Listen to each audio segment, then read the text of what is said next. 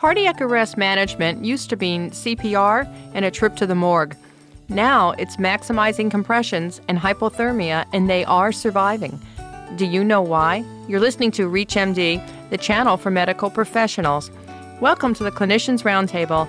I'm Dr. Shira Johnson, your host, and with me today is Dr. Benjamin Abella from the University of Pennsylvania. Dr. Abella is Clinical Research Director at the Center for Resuscitation Science in the Department of Emergency Medicine at the University of Pennsylvania. His area of research and teaching is cardiac arrest, and at the University of Pennsylvania, he's at the forefront of his field. Today we're discussing cardiac arrest management and survival. Welcome, Dr. Abella. Well, thank you. So, tell us a little bit about yourself. Not everybody has a uh, primary specialty of cardiac arrest. How did you get into this? Well, it's it's a funny thing being a cardiac arrest physician. You're right. I don't exactly have a regular clinic in that respect. I, I hope not. right. So, it's resuscitation science is really considered more of a research field than a specialty. I guess my clinical specialty is certainly emergency medicine, although I'm also boarded in internal medicine.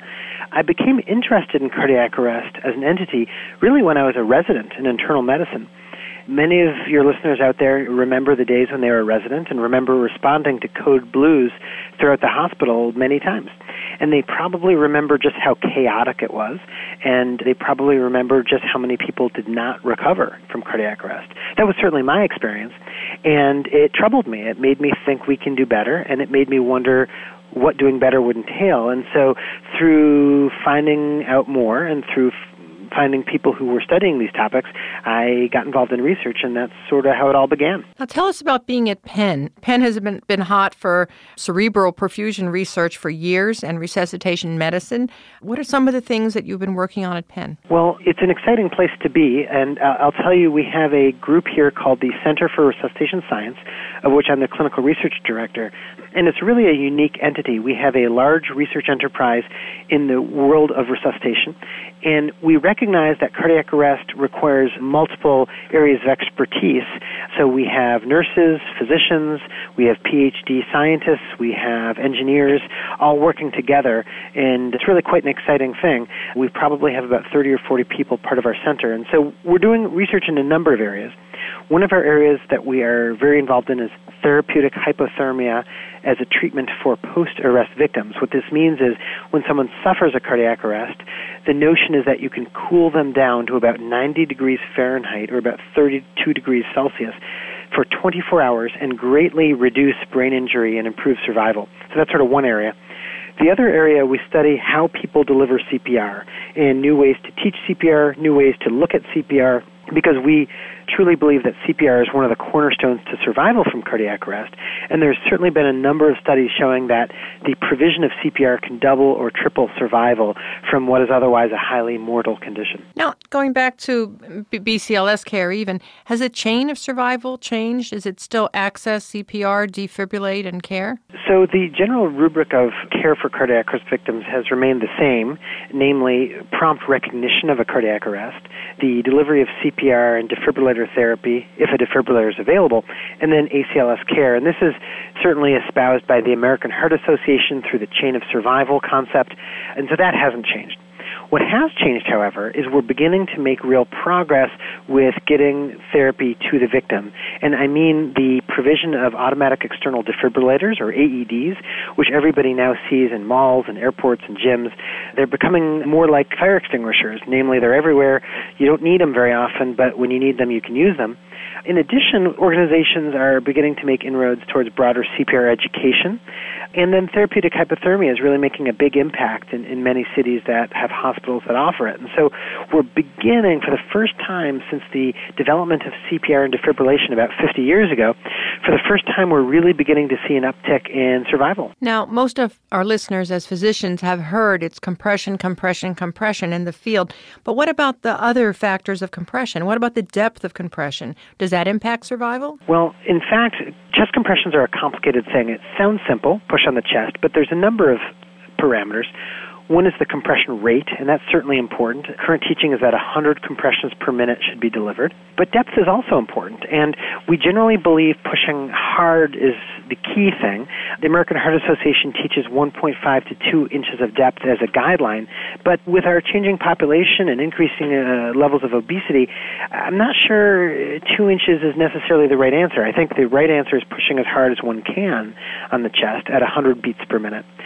But there are other factors as well. For example, uh, leaning on the chest. We find a lot of healthcare providers lean on the chest inadvertently between compressions.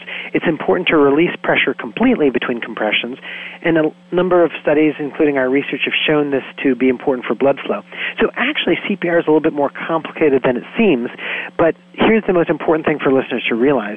Some CPR and suboptimal CPR is better than no CPR. So by no means should people feel like, wow, this is hard to do, I'm not going to do it. Yeah, or I can't do it, it's changed, and I haven't read the book. well, that's right. The most important thing is to have no fear, get the hands on the chest, and start beating on it, because that is the only way to keep people alive until help can arrive. Other things have changed too as you go through the sequence. What's the role of administering shocks? Well, the, the role of defibrillation, delivering shocks to patients in ventricular fibrillation, is changing. It turns out a number of studies have shown that doing CPR before defibrillation may actually be important in some cases. Now, I'll, I'll try to make this clear. The American Heart Association and other organizations still certainly teach that immediate defibrillation of VF or ventricular fibrillation rhythm is the right thing to do. That being said, if someone has had an unwitnessed arrest, or someone has been down for several minutes with no CPR being delivered, it seems that delivering CPR for a few minutes before attempting to defibrillate may greatly increase the chance of successful defibrillation. So I think practically what this means is if you can get to somebody right away, you see the collapse, you get those pads on and you shock them right away, that's that's ideal. If you run into a room, you have no idea how long they've been down, or if no one's giving CPR, it's probably a good idea to start get CPR started for several minutes until you can get the defibrillator hooked up and then try to shock someone. If you've just joined us, you're listening to the Clinicians Roundtable from ReachMD, the channel for medical professionals. I'm Dr. Shira Johnson, and I'm speaking with Dr. Benjamin Abella.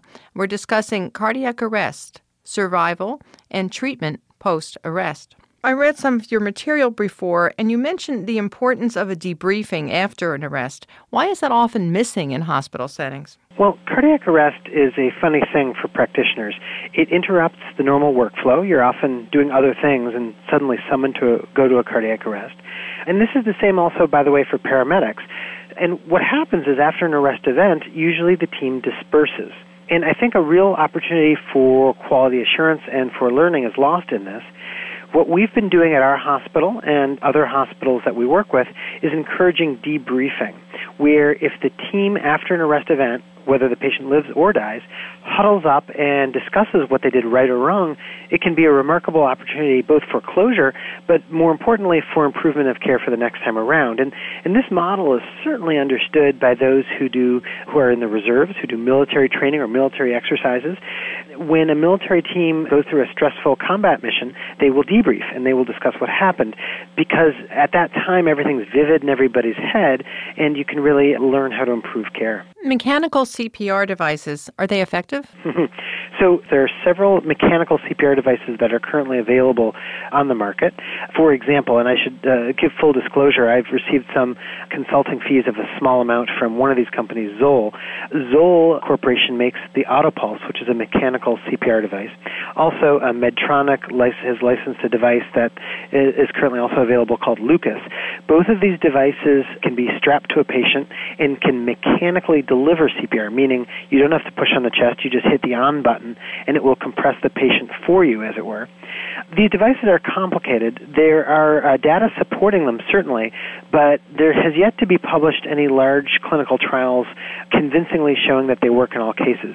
I personally believe these devices are promising and have a lot of potential and may be the way of the future. I just don't think we're quite there yet.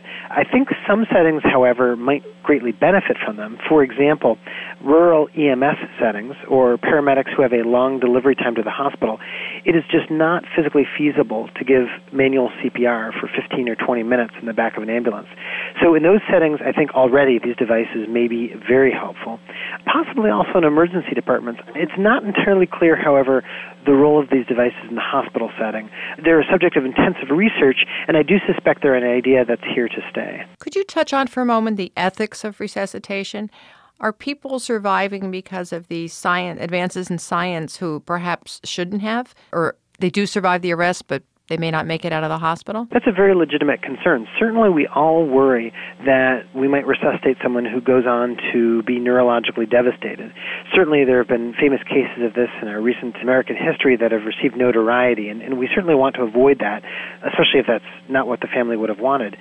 The good news is that with therapeutic hypothermia, for example, we tend to have a bimodal distribution of survivors. People tend to either die or live with a reasonably recovered brain. What hypothermia seems to do is reduce the number of folks who survive but have neurologic devastation. And that's exactly what we would want. Now, the other aspect of this question is should we even attempt resuscitation on everyone? And I think the answer to that should be no. What I mean to say is, I think there are certainly some people for whom resuscitation is not going to work. And this is certainly not something that we should be deciding unilaterally, but I think all of us as physicians need to be more aware of the need for living wills, for advanced directive discussions with families, for families to understand what resuscitation really means, and for families to understand that still the chance of resuscitation in most cases is low. I think the public is greatly influenced by television, and in TV, everybody survives their cardiac arrest events to swelling, exciting music, and so so patients think that everybody comes back when in fact that's not the case. And so I think careful, frank discussions with families, I suspect, is the way to go with this. And there are probably many patients who, for whom resuscitation really is futile. I think this is also important so that we can focus our energies on those patients who are savable and may have a good recovery. For example, most people are aware of the untimely death of Tim Russert, a television correspondent last year. He died of sudden cardiac arrest, and he was a very functional, active participant in society. If he had survived with good brain recovery, I think we can all agree that that would have been a, a wonderful thing for him and his family. It, it's people like him that we really want to focus our energies on. Folks who are active and reasonably healthy, they may have underlying hypertension or diabetes what I think we don't want to focus our energies on is folks who are clearly terminal in the last weeks or months of their life, who are fragile with medical problems that can go on for pages and pages. These patients, in truth, would they want to go through resuscitation and, and would it really help them? And, and that's where I think our discussions should reside. Thank you, Dr. Abella, for being our guest today. Well, thank you very much. Our thanks goes to Dr. Benjamin Abella, who's been our guest. We've been discussing cardiac arrest and survival and post arrest management. I'm Dr. Shira Johnson. You've been listening to the Clinicians Roundtable from ReachMD, the channel for medical professionals. Please visit our website at reachmd.com, which features our entire library through on demand podcasts. Or call us toll free with your comments and suggestions at 888 639 6157. That's 888 639 6157. And thank you for listening.